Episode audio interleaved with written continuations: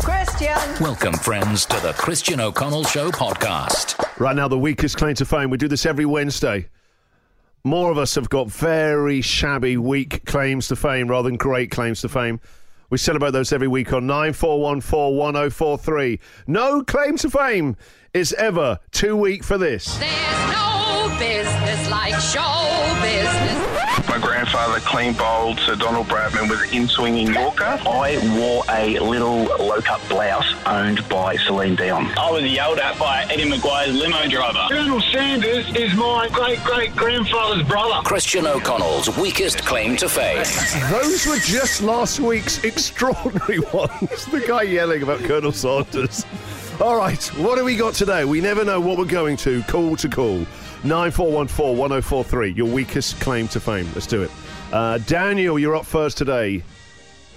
Hello, Christian, long time listener, first time caller. How are we doing? Very good, very good, Daniel. Uh, we're all yours, we're all yours. What have you got? Weak claim to fame.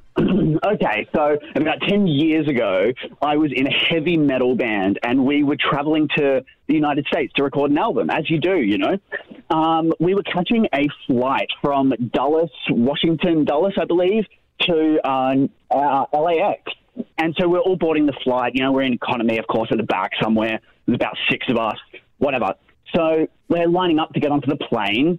And we're kind of looking, that woman in front of us looks really familiar. Ended up being Reese Witherspoon. And we're all kind of just standing there like, is it?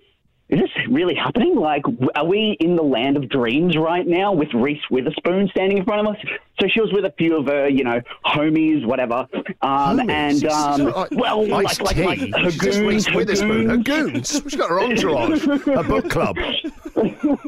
And um, yes, I think she went into business, I believe, sat Think. down, you know, whatever. Yes, she's a powerhouse. She's not going in economy with your heavy metal band.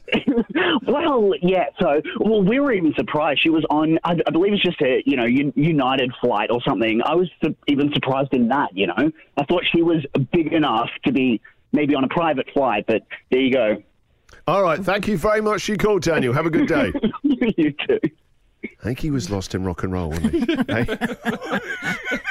Am I in a dreamland? Well, what a land of dreams to be in that you're checking in with Reese Witherspoon. Uh, who we got here? Kerry, good morning. Good morning. How are you? I'm good. Kerry, so My- what's your story for us? Yep. My weakest claim to fame is I made Scott and Charlene's wedding cake. This Way is an back when. amazing one. Wow. It's the final week, isn't it, this week? The last ever episode Final Friday. week. So it's very uh, time appropriate. Maybe they'll have a little flashback tomorrow night. I'll have a look. Now tell me, how, how did you come to make the cake? oh, so I used to work at a um, bakery out near the old Channel 9 studios, and they just popped in one day and said, We need a wedding cake for Scott and Charlene. It's one of the Wedding. most iconic, iconic scenes in TV, though, not just neighbours. It's I know. huge. It made the front page of uh, New Idea, too. and did it make business boom in your? it's in- a little wonky. It was one of the first cakes I ever did. That's Slightly amazing. wonky. Yeah, I think Jack was just asking then, did, uh, did people come to your uh, cake shop to see if they could get a cake of yours? No, I don't think I got any credits. I might have got 50 bucks if I was lucky back then. Isn't that it should have amazing? been plastered all over the windows. I know. I need to go back and, um, you know, ask them for a bit more now. That's incredible. Carrie, great story. We send you a prize. Thank you very much for sharing. Thank you. Okay, bye. Karen, good morning. Good morning, guys. My weakest claim to fame is that my obstetrician um, delivered Angelina Jolie's twins in France. What a claim to fame. How did you not find that out?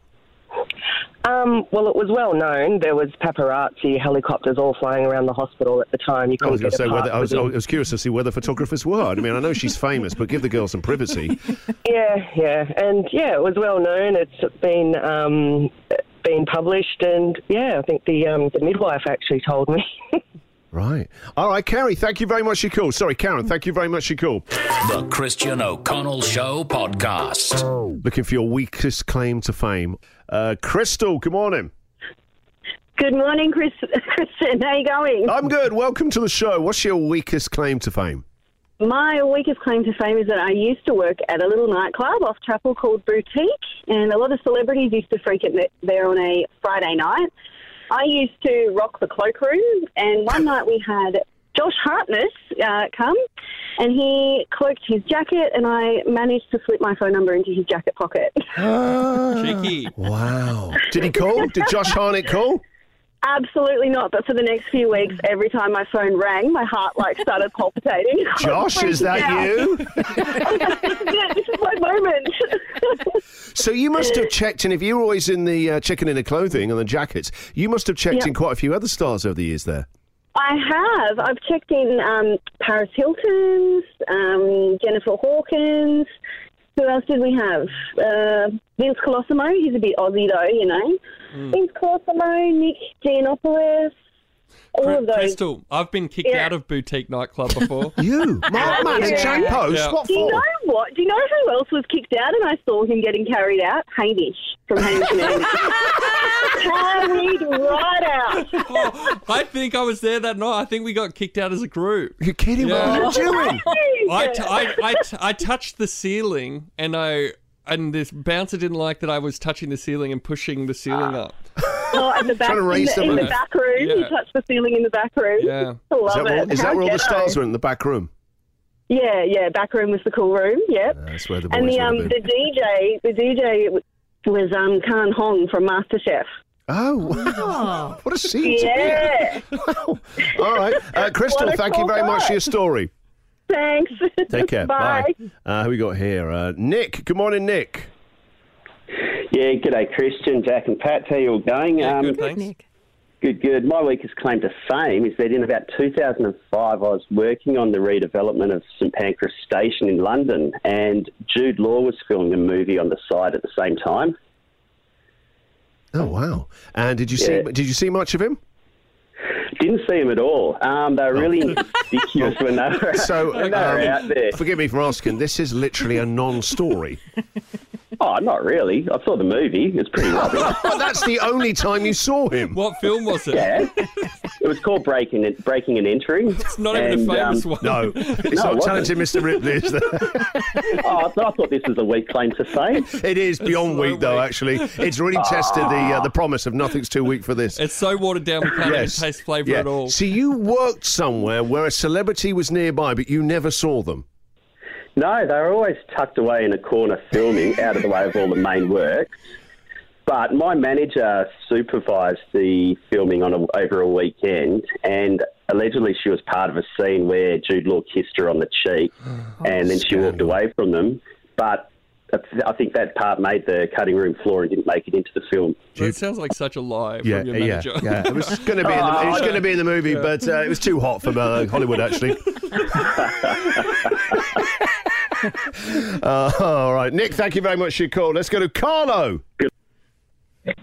Yes. It's a mixed master, Mike. Take it easy over there. Hello, sorry about that, Carlo. I'm training someone up at the moment. He's got his P plates on. Promising up and comer, rising star, Jack Post. Morning, all. Good morning, Carlo. What's your uh, claim to fame? Yeah, my weakest claim to fame is that uh, I have a, a um, tablecloth that Muhammad Ali scribbled on. what do you mean? When you say scribbled, hopefully he didn't just scribble on it. It's actually his autograph. No, no, just scribbled. Uh, basically, I was. No, just scribble. Well, he's got Parkinson. He had Parkinson at the time. um, I used to work at a high end restaurant in uh, London, and uh, he came and had dinner with his family. And basically, yeah, at the end of the dinner, he moved his plate and he grabbed the Texas from his wife and he started scribbling on the tablecloth. Oh, you're lucky to have something by one of the greatest. In fact, the greatest. Yes, I know. And do you have Oh, it Almost framed a or anything? Scribble, not a signature. Yeah. And Carlo, do you have it framed or anything, or is it just tucked away somewhere? No, tucked away. Frame. People will be asking, what the heck is that? But there's no signature, no, it's just a scribble. This is the Christian O'Connell Show podcast.